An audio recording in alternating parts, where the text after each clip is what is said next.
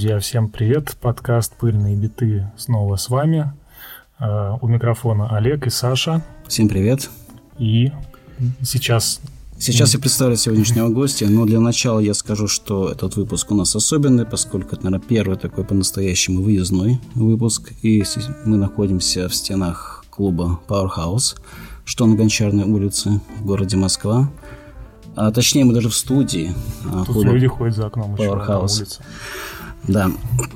Вот, а находимся мы здесь по приглашению основателя клуба Powerhouse Андрея Алгоритмика, который, помимо прочего... У Андрея много регалий, и в московской музыкальной, клубной, диджейской среде личности известны. Вот. Но также Андрей коллекционер винила, еще ценитель виниловой культуры, и основатель, или сооснователь. Сооснователь. Вот. Завода по производству виниловых пластинок Semikols Record Pressing, что находится в городе Рига. Вот. Андрей, привет. Приветствую. Огромное спасибо, что согласился с нами встретиться, пообщаться и подождал, пока мы тут приедем, настроимся. Терпеливо так подождал. И раз уж мы... канал про винил, то, я думаю, правильно будет начать наш разговор, собственно, с завода виниловых пластинок, по производству виниловых пластинок Semikols Record Pressing, как я уже сказал. Расскажи, пожалуйста, о нем, как пришла идея его основать, и когда это было, ну и все такое. Он основан в 2017 году. Это семейный бизнес, семейное предприятие, семейная затея моего отца Александра и меня. Он занимался печатью на физических носителях разного плана, будь то катушечные или виниловые истории еще до моего рождения. Собственно, у него хороший был всегда хорошее чутье, что нужно пиратить или печатать на костях, и хорошие знания, как это сделать в техническом плане. Собственно, до этого мы никогда вместе ничего с ним не придумывали. Вот решили... Ну, я понимал то, что сцене необходимо новое производство, потому что начиналось потихоньку... Ну, я уже видел в 2017 году, как начинается интерес, и то, что рано или поздно произойдет определенный виниловый бум. И, собственно, так все и произошло. Отчасти я это понимал, потому что находился всегда в эпицентре людей, которые хотят издать пластинку, но не понимают, где это сделать. Сам печатал пластинки, и мне было не очень удобно, если честно, каждый раз все это ждать, довозить. И это было лет 10 назад. Тогда был еще относительный спад. Но сейчас с этим гораздо сложнее. То есть, получается, это изначально была пиратская деятельность какая-то, да? Ну, пиратская деятельность была до моего рождения. Тогда, мне кажется, любая деятельность, связанная с музыкой, была. А где это происходило и как? Это происходило там же, в Латвии? Нет, это было связано так или иначе с Латвией, потому что оттуда везлось очень много первоисточников, которые попадали туда из Штатов. А это происходило в Беларуси и в России. Это пленка, да? Да, это была или пленка, когда, ну, соответственно, потом это были компакты, кассеты или что? Нет, компакты это уже на моей, скорее в моей жизни уже появились компакты, когда я начал работать на дистрибьюции компакт-дисков. Возвращаясь туда, это были в первую очередь пленки, потом это были винилы, которые, соответственно, печатались на вот этих тонких вкладышах и журнальных, и потом это были кассеты. А почему именно в Риге? Почему именно в Риге? Ну, отчасти, как бы, в принципе, мне очень сложно представить, как завод может существовать в России, учитывая, что все комплектующие, все сырье и все дистрибьюции находятся за пределами.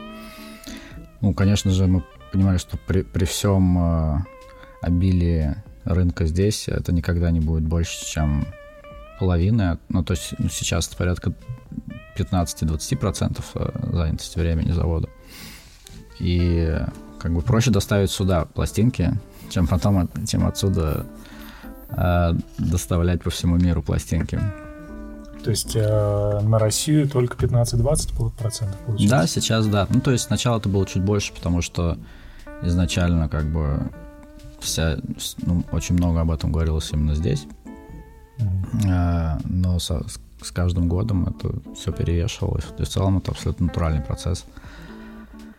Сейчас, конечно же, это в первую очередь Восточная Европа и Штаты. Прикольно. Вот пришла идея сделать завод. Да, она пришла еще по понятной... Ну, то есть идея не могла прийти просто из ниоткуда. Мы нашли новость о том, что появились машины новые. И то, что они автоматизированы, и то, что они относительно небольшие, и то, что они уже проверены на свою работоспособность. И осталось только дождаться, пока, грубо говоря, ну, если встаешь в очередь, осталось понять, когда тебе достанется твоя машина. Слышал историю про Джека Уайта. Да, в очереди перед тобой. Потому что он заказал, ну, то есть все, что ребята могли сделать за год, я так понял. Но сейчас такие же истории там происходят ежемесячно.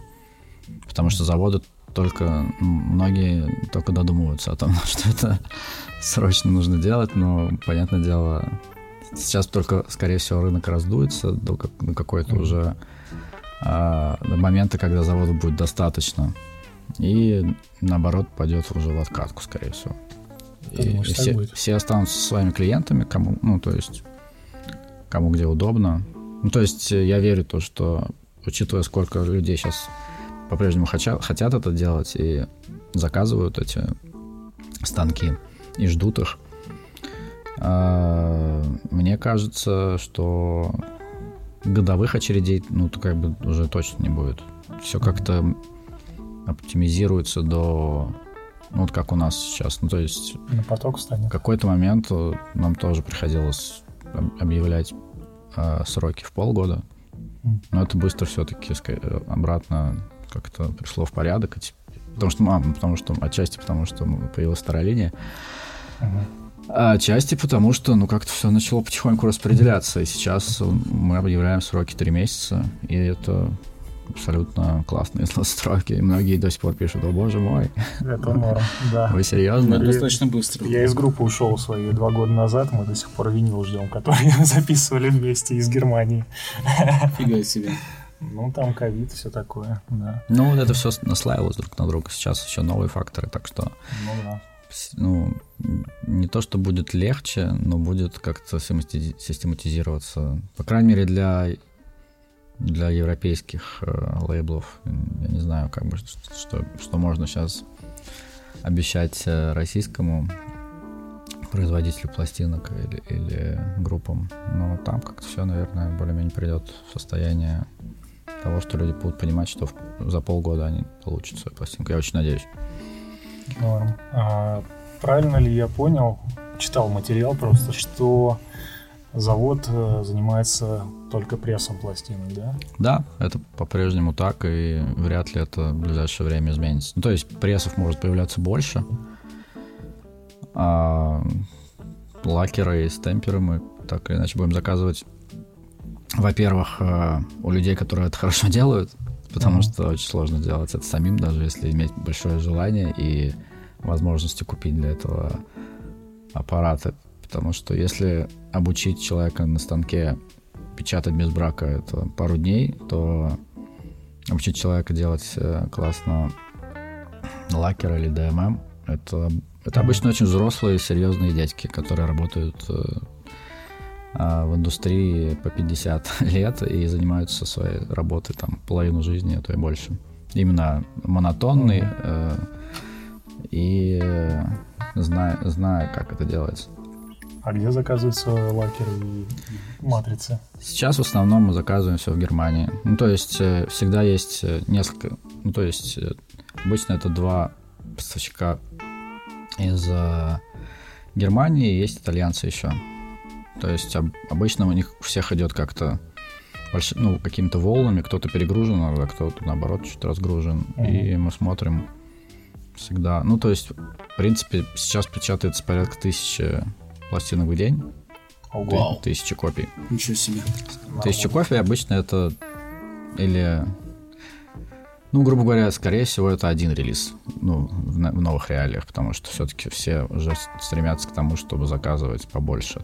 То есть по 150 копий мало кто делает сейчас. И каждый день что-то отправляется, собираются файлы, отправляются им, и они такие: так, на следующей неделе у нас что-то перегруз, и мы понимаем, что лучше отправить там к другим ребятам. А с какими лейблами иностранными вы сотрудничаете? По печати сейчас? Ну, вообще в целом. Может, есть какие-нибудь? Есть очень больших. Ну, звездных как таковых. Из того, что мне нравится лично, Post-Isolation у нас датский лейбл классный, который я сам слушаю. Мы делаем очень много сейчас джаза, которые печатают ребята просто, которые занимаются или его дистрибьюцией, или у них права на какие-то переиздания. И там идут, соответственно, Майлса Дэвиса, Таффила Сумонки, там по 3000 экземпляров, и потом перепечатываются. И, ну и, соответственно, у этих людей там огромные каталоги, если посмотреть на дискоксах, того, на что у них есть права, и они могут просто по несколько лет тебе все это закидывать, и ты будешь это потихоньку печатать. Несколько лейблов из Нэшвилля, как, ну, в основном по старому холку, по перепечатке. Ничего себе, для Америки печатать. Ну да, там просто в какой-то момент все вообще встало, я так понял, и они начали искать маленькие европейские производства. Интересно, а что за исполнители? Я просто большой фанат. Ну, там старые альбомы Bee Gees, там какие-нибудь. Ну, то есть до диска эры? Типа? Да, до диска эры. Прикольно. В целом, ну, то есть там может попасться какой-нибудь лайв-альбом более известной группы, грубо говоря, там каких-нибудь Fleetwood Mac. Нормально. Нормально, правда. Вот по-прежнему как бы основная часть, если откинуть весь джаз и тот же самый фолк, вот этот весь старый, то все равно как бы основной заказчик — это маленькие лейблы Восточной Европы, и среди этой музыки я, ну, то есть, ну, не очень ориентируюсь. Это куча металла, это куча всякого прог-рока, ну, то есть на чешском, на словацком, на литовском, на латышском, на эстонском. Это все очень много, и этого, ну, то есть каждый день на запросы такие к нам прилетают, потому что это ближайшие соседи. В принципе, мы ориентированы по факту на этот рынок. Это, ну, не та музыка, которую я слушаю, потому что, ну, то есть она все-таки вокальная больше в своей степени, и она все на языках, которых я не знаю. Вот. Много каких-то институций театральных, институций музеев заказывают всякие contemporary stuff, которые сейчас продают как мерч музеев. Такого много сейчас. Интересно. То есть какой-то избирательности нет, да? То есть что заказывают и печатаете? Конечно, нет. Ну, то есть, грубо говоря, надо подумать, что могло бы быть избирательностью в данном...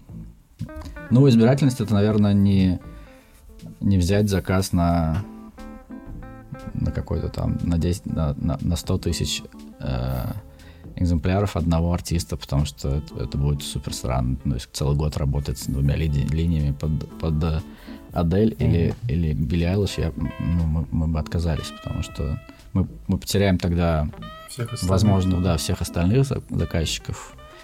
И как потом их собирать по крупицам, когда ты вот отпечатал вот это все для мейджора. Ну, окей, хорошо. Он может еще раз прийти, может не прийти.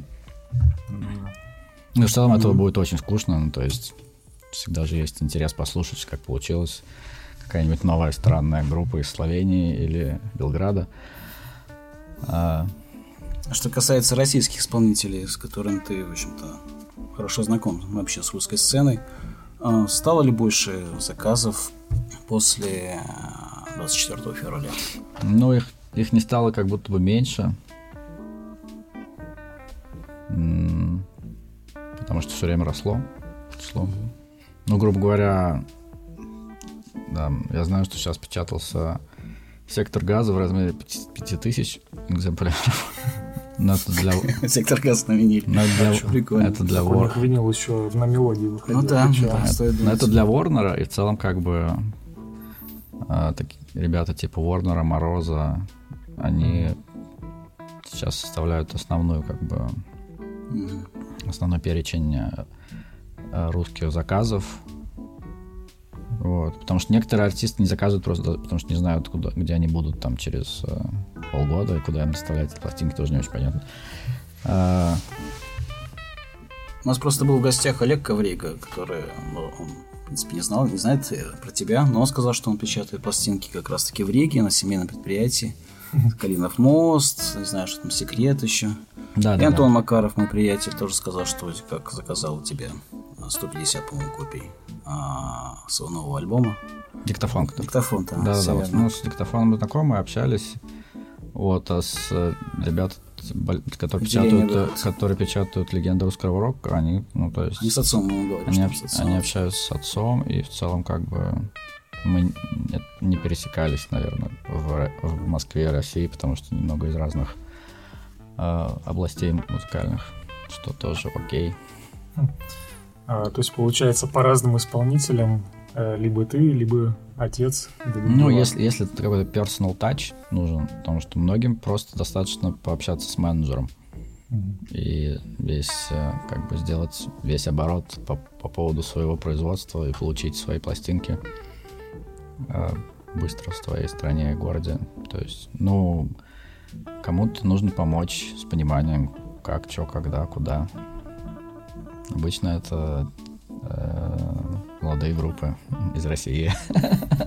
Ну, и я понимаю их прекрасно. То есть тут даже непонятно, это как бы история с почтой, это всегда лотерея в целом. Так что...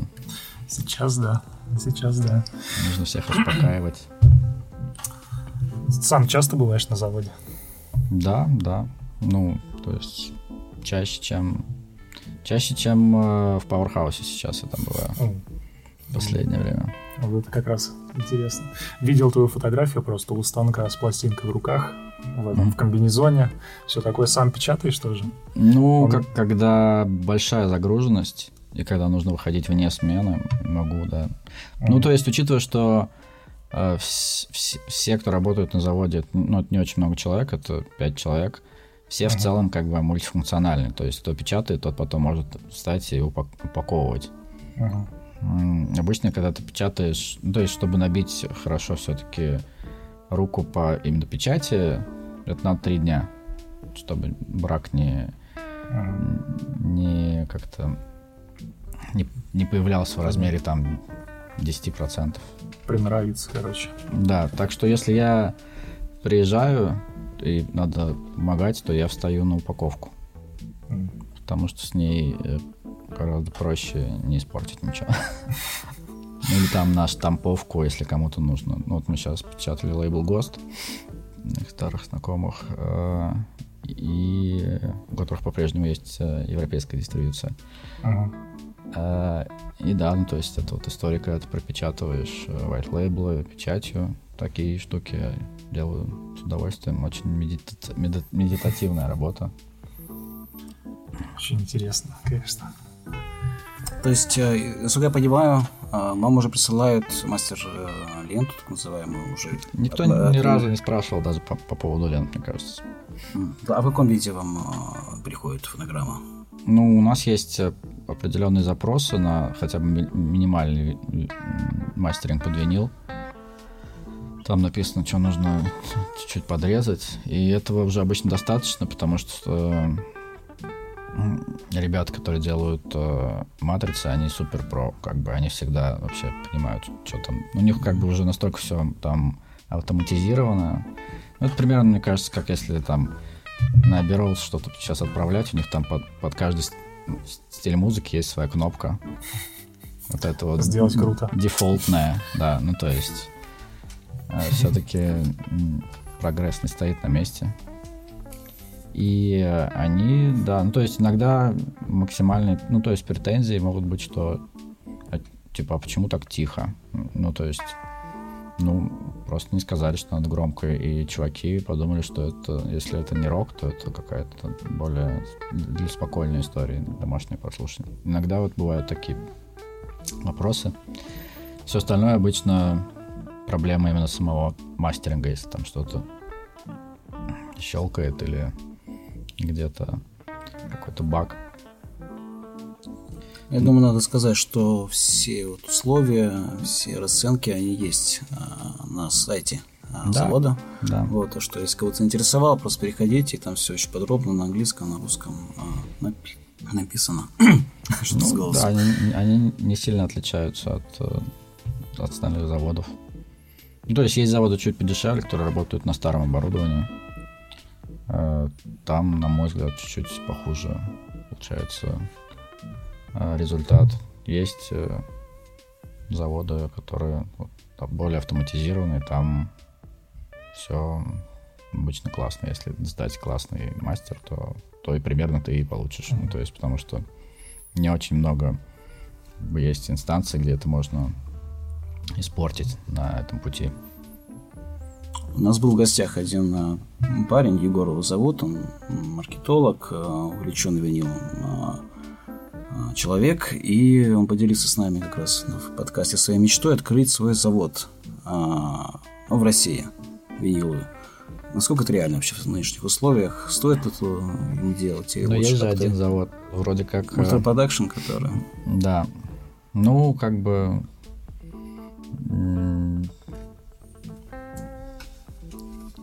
У них, я насколько знаю, тоже очереди. Ну, они единственный завод в России. Ну, да. Вот. Конечно же, у них очереди. Мне почему-то все время цветная масса, вот уже все, по-моему, последние. Коврига их вообще бракоделами назвал. Ну да, почему-то есть такая репутация, что у них не очень все круто. Вот, мы не будем никого обсирать, конечно. Да. Ребят, молодцы, что делают, это делают. Слишком маленький рынок, чтобы... Неизвестно, кто придет на следующий подкаст. Очень хорошо, очень плохо. В России, ну, наверное, учитывая, как бы, страна огромная, все-таки, конечно, это скорее да, чем нет.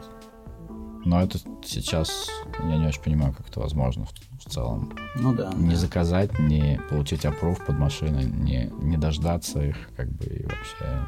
Ну вот это да, сложно. Какими-то там на кривой козе как-то это все вести, заказывать.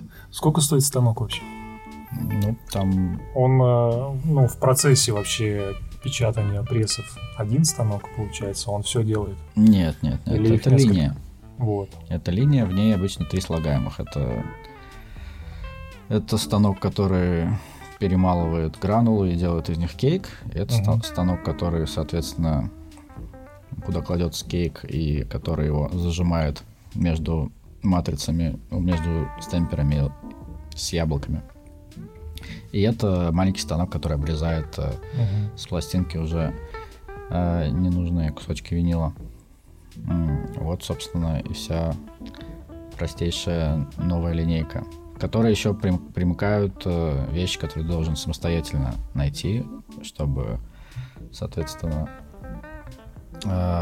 подавать пар, остужать и вот эти вот все нюансы. Это бывает очень сложно, потому что, ну, то есть многие пишут, люди, которые купили куда-нибудь другую страну такое же оборудование, и они не могут справиться, потому что постоянный брак из-за того, что крошечный там процент превышение где-то какой-то нормы, пара или охлаждение, и уже у тебя все, ну, то есть все идет не так, как надо. Так что там надо, конечно, уметь. Нам повезло, там главным техником на заводе был дядечка из Казахстана изначально. Ему в целом понравилось приезжать в Ригу, и как-то подружились, и он достаточно ответственно и серьезно помогал, писал методичку, как что, если что, и так далее. Ну и приезжал, соответственно, на старт второй линейки. Ну, кстати, если бы я думал об открытии чего-то подобного в России, я бы, наверное, сначала даже подумал насчет какого-нибудь из Казахстана, который может легко и в одну сторону работать, да, кстати, правда, да, и в другую. Пока все хорошо, ну, в смысле, границы открыты, езжать можно, без проблем, без перевозки, все, да. Так что, Егор, прими на заметку, если ты нас слушаешь. Егор, езжай в Казахстан. Ну да. Кроссовки там тоже нужны, кстати, наверное. Да, там как раз через Казахстан много кроссовок сейчас будет попадать в Россию. Это специальность еще у него основная. Интересный вопрос на нашу любимую тему. Процент пластинок цветных и черных на твоем заводе. Соотношение есть какое-то? Чего я думаю, больше? Сейчас это 50 на 50. Ну, может быть... Ну да, нет, все равно 50 на 50. Потому что большие тиражи по-прежнему чаще всего остаются черными. Раньше цветных было поменьше. Это растет и будет, наверное, расти все равно. Ну, потому что растет доля как бы отношения к винилу как к мерчу непосредственному. И... Как к сувенирке. Как к сувенирке, да. Ну и плюс очень многие все-таки стараются... допечатать какие-то маленькие куски тиража в цветах, чтобы потом за ними как-то больше наблюдали коллекционеры или сделать их чуть-чуть дороже. Кстати говоря, о коллекции. Наверняка у тебя самого она очень большая. И... Ну, не очень большая, в основном, ну, там 800 пластинок, наверное. Нормально. Много. Она в 2 раза больше у меня, наверное. Дифференцирована на то, что я ставлю на каких-то мероприятиях и что я слушаю дома. То есть, ну, в основном сейчас я в последнее время собираю, мне хочется собрать больше того, что на меня влияло, там, когда мне было там, от 16 до, не знаю, там, 20 лет. То есть какие-то большие пласты истории для меня, которые там были, будь то Warp, Ninja Tune, Mo' Wax, Pokeflat, ну, типа все, Mo' Wax и... Ну, то есть вся история электроники экспериментальной, то есть до этого хочется сейчас больше собирать какого-то еще, как ни странно, панк-рока и ска-панка, который я слушал еще там, типа, в школе, типа, хочется. Ну, при этом, как бы, каких-то пластинок, типа, NOFX и Rancid я не могу найти, которых я хочу, они все время куда-то... Ну, то есть я знаю, что это переиздается, ну, то есть супер... попсовый попстав, но когда такой, так, надо сесть и вот собрать, ну, типа, сегодня там заказать несколько пластинок, которые ты давно там хотел из своего детства. Вот. Ну, есть как бы куча став, которые я просто стараюсь не пропускать, как бы, африканского, бразильского. Там то, что делает тот же лейбл Мистер Бонго, или то, что делают ребята из Аналога Африка и Awesome Taste from Africa, все вот это вот. Переиздание в основном меня абсолютно не пугает, как бы, слово переиздание. Я не гоняюсь за первое. Ну, если речь об электронике, то в целом какая разница? Ну, в принципе... Ну да. Уже другая эпоха, там уже можно не гоняться, в принципе. Потому что я часто пользуюсь этими пластинками, часто куда-то ввожу их, будь то там на мероприятии в лесу там, или на еще где-нибудь, где есть песок. Ну, то есть я понимаю то, что это для меня это не сокровище, а просто момент, когда ты делишься с кем-то музыкой путем проигрывания пластинки, да. Поэтому я не очень склонен к тому, чтобы искать дорогие, раритетные издания, потому что оно всегда может быть покалечено ситуацией. Ну, это правда, да, я тоже, кстати, поддерживаюсь той же точки зрения, вот, что не все одобряют. А где ты любишь покупать пластинки, или как они тебе попадают? Ну, в путешествиях, конечно, больше всего люблю покупать, чтобы потом запоминать, где она была куплена. Дискокси очень редко. В Москве всегда я просто... Ну, мы делаем здесь маркет с ребятами Силы Винила, и мне было всегда удобно просто заказать пластинки Диме Стереотипу или Тимуру Амару, и он мне вот на ежемесячном маркете их приносил, и я такой: классно, я поддерживаю тем самым. И человек, который все это дело заказывает по абсолютно нормальным ценам у дистрибьюторов или ищет себе это сам там на Дискоксе, и потому что это его работа, это его хлеб, вот, и получаю то, что нужно в целом, как. И сразу ее ставлю. Тут же не отходя от кассы. Да, со Стереотипом, я надеюсь, мы тоже скоро запишем подкаст. Уже в процессе переговоров. Да. Да. Так, что еще хотел тебя спросить касаемо... ну да, вопрос, который мы всем задаем. А на чем ты слушаешь? Какая у тебя система? Да, у меня чисто диджейский став. 2 Техникса, 1210, МК2 и старый... Не старый, относительно старый микшер 450 и Пионер. Доживем. Да, да, то есть я люблю обычный диджейский набор дома. А там нормальный фонокорректор, кстати. У меня был просто тоже когда-то. Я юзал вместо фоника прям его. Да, да. Единственное, мне только на... У меня 400-й до этого еще был. Там была прикольная штука с моносумматором, типа можно звук в моно просто перевести выходящий. Это было удобно.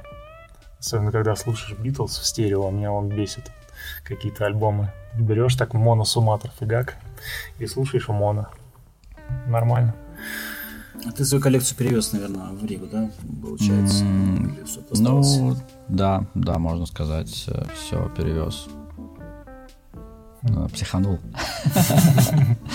Не, ну там как будто бы... Там немного виниловых диджеев в городе. И мне показалось, что это будет полезным дополнением к их ландшафту, что у них появится такой вот вариант. Меня иногда приглашают ставить пластинки. Ну, к тому же там... То есть там именно важно то, что я сильно связан, больше там связан с заводом. Здесь я больше связан с клубом и ночами. То есть и там я больше ставлю музыку спокойную вечернюю, где-то на вечерних ивентах, и это чаще всего винил, потому что ночью я его особо не играю, а здесь я всегда как бы врываюсь в ночь просто с флешками и вперед.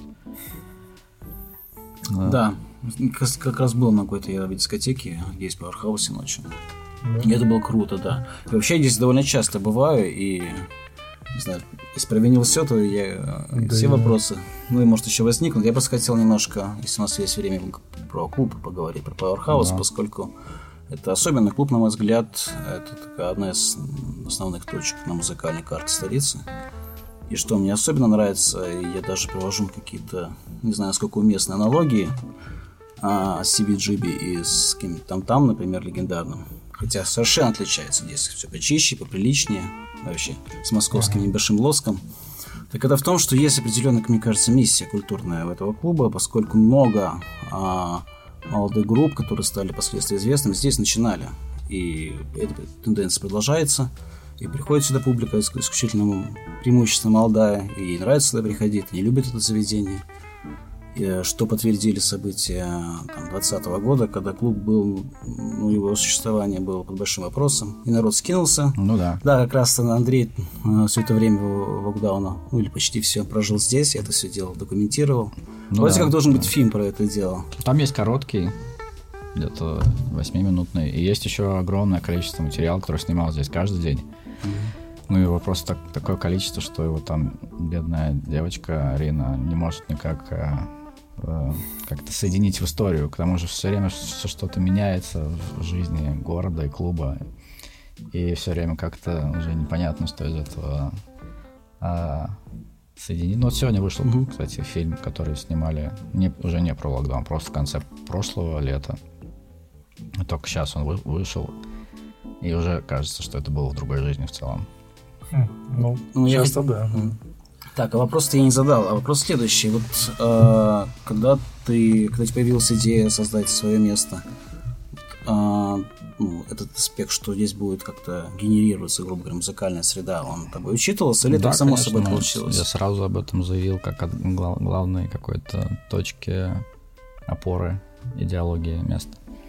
Ну, как бы так все и осталось. Просто это сначала было легко сказать, но сложно сделать. Потом это как будто бы стало уже работать. Сейчас опять, например, есть определенная пробуксовка, потому что какой-то бум и на артистов новых он чуть-чуть прошел. По крайней мере, обычно я знаю, что уже у меня будет в новом сезоне и сколько, и кто будет, скорее всего, здесь следующей растущей звездочкой там разных масштабов. Сейчас с этим гораздо сложнее, ну, то есть, ну, по крайней мере, вот в этом сезоне. Долгосрочное планирование отменилось. Ну, оно никогда не было долгосрочным. Ты знал примерно, кого ты будешь с кем сводить, как бы знакомить на студии, ну, то есть предоставлять студийное время, чтобы они, чтобы была коллаборация в режиме резиденции какой-то недолгой. То есть ты полагаешься на свое чутье, да? Да, всегда. А какой, например, критерий должен быть в молодой группе, чтобы она выступила в Powerhouse? Ну, это в первую очередь чутье, во-вторых, это точно не кавер-группа, в-третьих, ну, то есть чаще всего были, ну, последние несколько лет, например, группы, которые поют на английском, вообще исчезли практически. И как чаще всего, когда ты каждый день получаешь вот эти вот кучу демок, ну, то есть история, когда группы такие, ну, мы со своим материалом, и он на английском, и ты слушаешь, но это все как бы такое вторичное. Ну, поэтому появилось много фолка и разных, например, его ипостасей последние несколько лет, потому что этому сразу давали зеленый цвет чаще всего, ну, потому что это всегда было сразу самобытно. Самобытность важна. Ну да, как он говорил, Хилли Кристал говорил, что-то в этом что-то есть, то есть он слушал группу, ну, и да, давал такой вердикт, и все, ей давали зеленый цвет, и она выступала себе джип. Ну, самобытность, потом идет какой-то момент, возможно, лирический, и какие-то должно вызывать чувства, и техничность там уже где-то на третьем, четвертом месте. Mm-hmm. Ну, ты утверждаешь, да, программу? То есть, да, ну есть Ксения, которая работает как программный менеджер. Mm-hmm. То есть иногда я полностью, как бы, ну, то есть, когда я вижу просто имена, знакомые с новым материалом, я уже не слушаю новый материал чаще всего. Ну, когда имена не знакомы, то я их точно слушаю. Даже несмотря на то, что ты последние, не знаю, там, полгода, да, или больше, находишься преимущественно в Риге, все это дистанционно, ну да, что это здесь? Ну, программа все равно себя очень сильно повторяет и очень сильно зависит от людей, которые уже здесь выступали, которые делают новые проекты, которые кого-то продюсируют или которые как-то связаны, уже были с местом и делают какой-то просто новый движ. Но с ними проще всего как бы работать, потому что ты просто наблюдаешь за их ростом. И хочется оставить, конечно же, безусловно, этот рост в рамках клуба часто. Я читал в одном материале, что к вам как-то заезжал Дэймон Элборн. Да, да. Можно рассказать? Или еще парочку историй подобных? Ну, он просто заезжал после своего выступления на Боле. В 19 году. Да, мы ему сделали отдельную комнату, но он из нее быстренько вывалился. И почти весь вечер, ночь уже провел. Там у нас есть на бэке такая полупомойка, место, где тусуется в основном персонал, ну, на улице, ну, там где-то валялся на земле. Ну, периодически поднимаясь за новой бутылкой джина. Мне кажется, ну, такие были интересные истории, конечно. Когда мы открылись, месяца через 3 мы договорились о резиденции с Летисией Савьер из Стереолаб, и она приехала сюда жить к нам.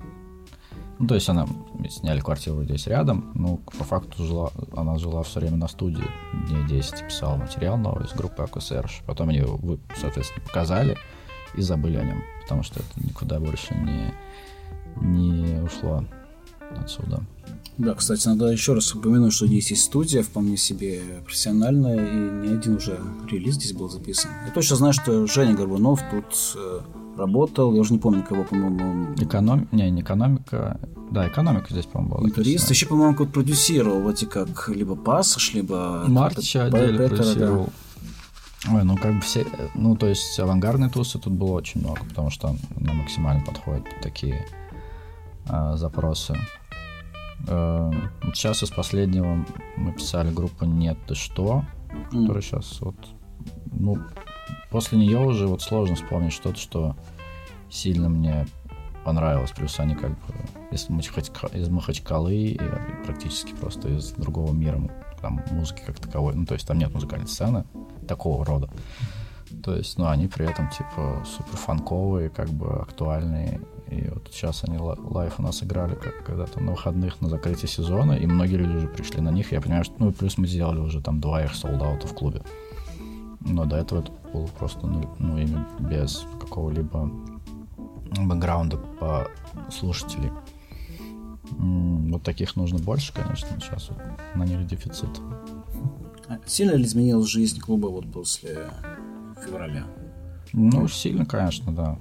Ну, как бы людей меньше не стало, просто меньше, как, ну, кто-то исчезли, какие-то резиденты из... В основном из концертной, мне кажется, деятельности вечерней. Mm-hmm. Потому что они были всегда более подвержены таким переживаниям. Публики как будто меньше не стало. Как бы Москва все равно... То есть новое поколение все время появляется. Ну, то есть бэби-бум там, который когда-то был, он только с каждым годом растет. И всех, ну, и, то есть и популярность заведения как будто тоже растет. И оно в любом случае уже не помещаются люди, и как-то нормально все. Вот сейчас сезон закончился, и окей, как бы вот сейчас будет спокойный сентябрь, он всегда спокойный. То есть такой полупустой дом, только на выходных, типа, много народу. А все, когда закрываются летние сезоны и двор, чуть-чуть как бы такие, ну так, можно чуть-чуть позабыть о месте. Ну и в целом как бы перестраиваются на новую сезонность холодного до того всего, все, что происходит у нас с октября. Ну, сначала не хочется просто обычно ходить ни на концерты, ни на тусовки, потом все-таки, ну, как бы... Надо ж куртку куда отдевать. Вот это все. Промокнешь на концерте, потом промокнешь на улице. В одной одежде, в другой одежде. Я это все помню, да. Типа с рюкзаком одежды просто идешь на концерт. Да, я так не делал. По студии. Ну, как бы, ну, это на самом деле, что касается новых артистов, новой крови, как бы музыкальной. Ну, у всех сейчас такие проблемы. Вот мы сегодня общались с Денисом, который индар Warner. Заезжал, и он тоже такой, типа, нету новых имен. Ну, то есть можно брать старые и как бы докручивать их, или можно пытаться делать новые дороги для поп-артистов, которые хотят пойти, типа, больше инди каким-то путем, зачем-то. Но так, чтобы вот найти какое-то... И сказать, вот это да, вот я вот сейчас помогу этому человеку в плане... какую-то простейшую вещь, которую ты обычно делаешь, там, типа, вот студия, вот типа, вот зал. Давай. Интересно, с чем это связано? С тем, что многие уехали? Да непонятно. Ну, в целом, как бы, в принципе, был большой... Притихли, мне боятся кажется, что-то сказать, не знаю. Был очень большой такой взлет всего подряд. Ну, то есть 4 года назад, вот до ковида. Сейчас мы, может, еще ковидное время какое-то аукается.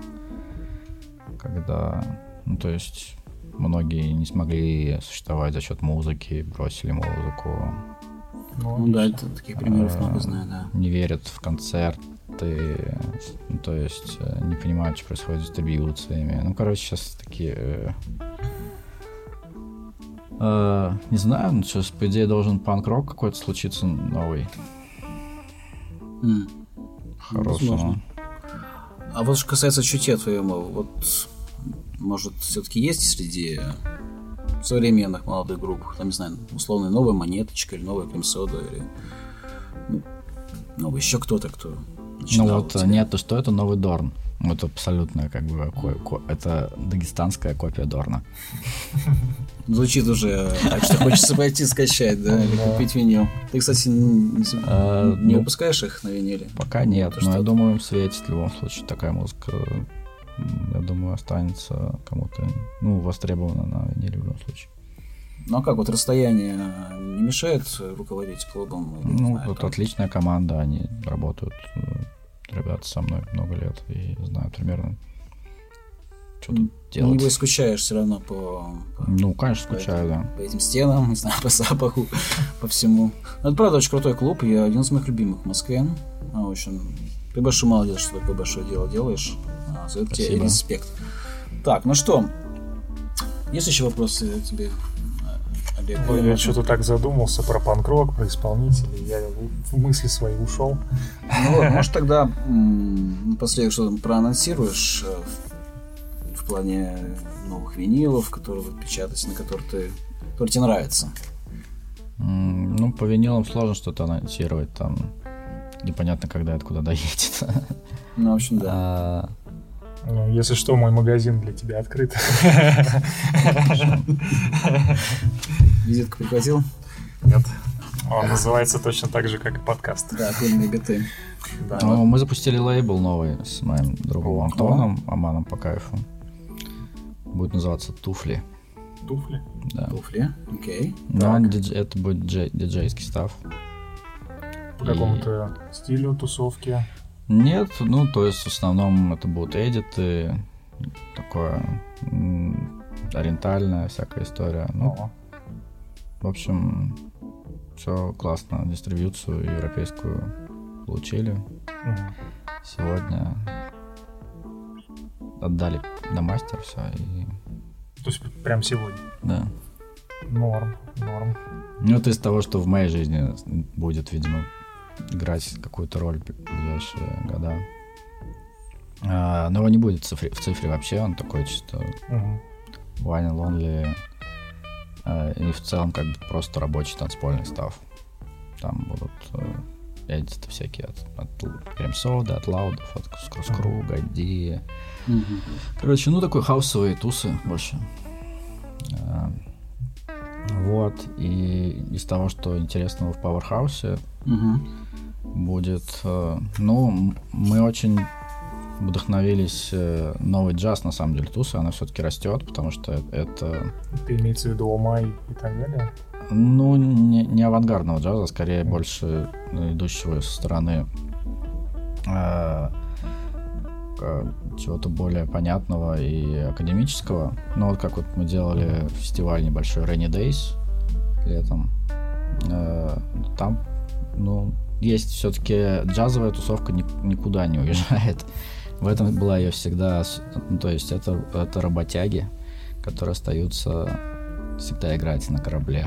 Ну, я так понял, тут просто тусовка сама варится, сама по себе. Да, и есть просто хорошие голоса новые, хорошие инструменталисты, которых интересно познакомить с артистами из другой немножко школы, чтобы они там, может быть, что-то придумали. Вот в этом я вижу как развитие какое-то новое, которое нужно самому себе придумать, всех их собрать и такой, давайте уже.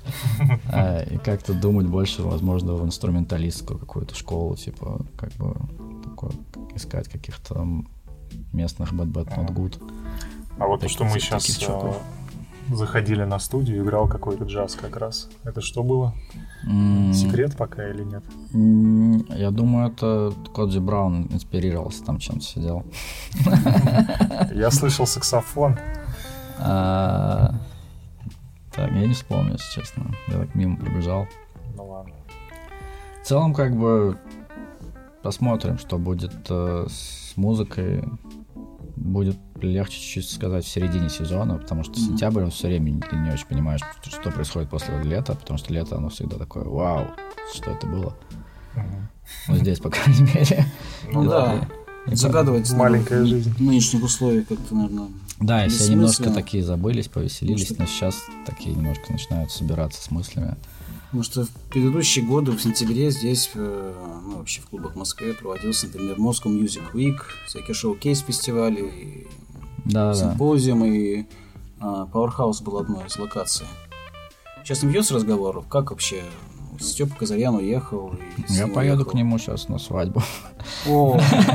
Белград, и на его шоу-кейс-фестиваль Белград. Да, кстати, он же открыл в Белграде шоу-кейс, да. С той же командой, что я делал. Окажусь там через... чуть меньше, чем через месяц. И, ну, посмотрим, я думаю, будет классно. Ну, особенно мне нравится, как они делают первые фестивали. Ну, то есть, какой у вас был, ну, то есть, ты всегда не знаешь, чего ожидать. И, ну, учитывая то, что есть классный вкус и примерное понимание, как не испортить организацию, это уже два важных фактора. Они там не хромают, как бы. Команда собралась хорошая, место интересное. Город максимально пьяный, в этом, конечно, есть определенная опасность. Вот. Ну, посмотрим. Мне кажется, будет здорово. Moscow Music Week не будет. Я думаю, кто-то должен встать на место. До этого там был этот, как его, коллизиум. Ну, лучше, чтобы кто-то другой, наверное. Ну, что-то свежее, что-то молодое нужно. Ну, как бы, поэтому и в стилистических направлениях, мне кажется, сейчас будет новая волна именно совсем неумелого, но честного такого, типа, панка, хардкора, завываний максимально страшных. Ладно, вроде и не девалась никуда особо. Ну да, просто, ну, как бы, мы чуть-чуть все-таки абстрагировались от этого в свою, как бы, тусовку и оставили это все панфикшену. И успеху там. Успеха больше нет. Там теперь мотыга. Да, но панфикшен хорошо себя сейчас чувствует. Мы вот общались с Расселом неделю назад в Ереване. Он по-прежнему их ордир. И мы три дня вообще за все перетеряли. Все уехали, блин. И Рассел тоже. Вот. И у панфикшена все хорошо, и отчасти потому, что они сейчас понимают свой курс примерно музыкальный, как бы.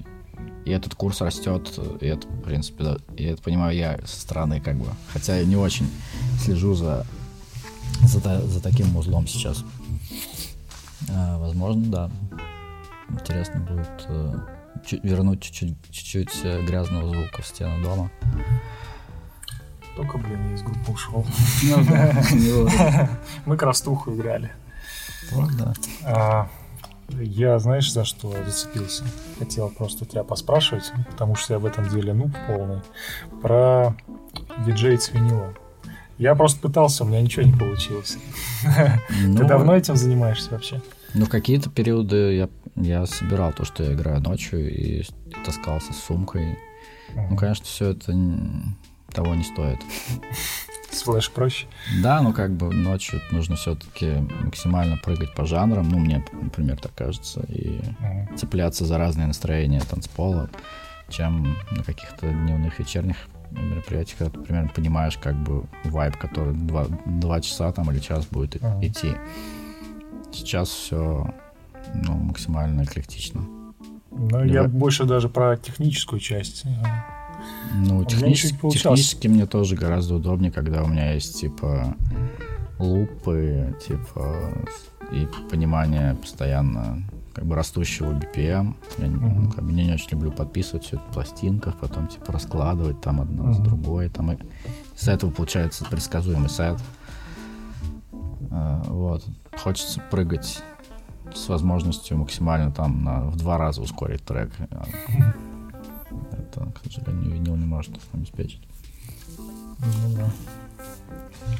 Ну что ж, мне кажется, на этом можно поставить точку, да? Мы уже наговорили. 53 минуты целых. 53 минуты целых. Ну, нормально. Супер, да. Мне кажется, неплохой экскурс в то, что происходит в 2022 году. Да, отлично. Получилось. Огромное тебе спасибо еще раз, Андрей. Для нас большая честь. Вам спасибо. Заглядывайте почаще. Ну, да, я люблю Powerhouse, я согласен. Да.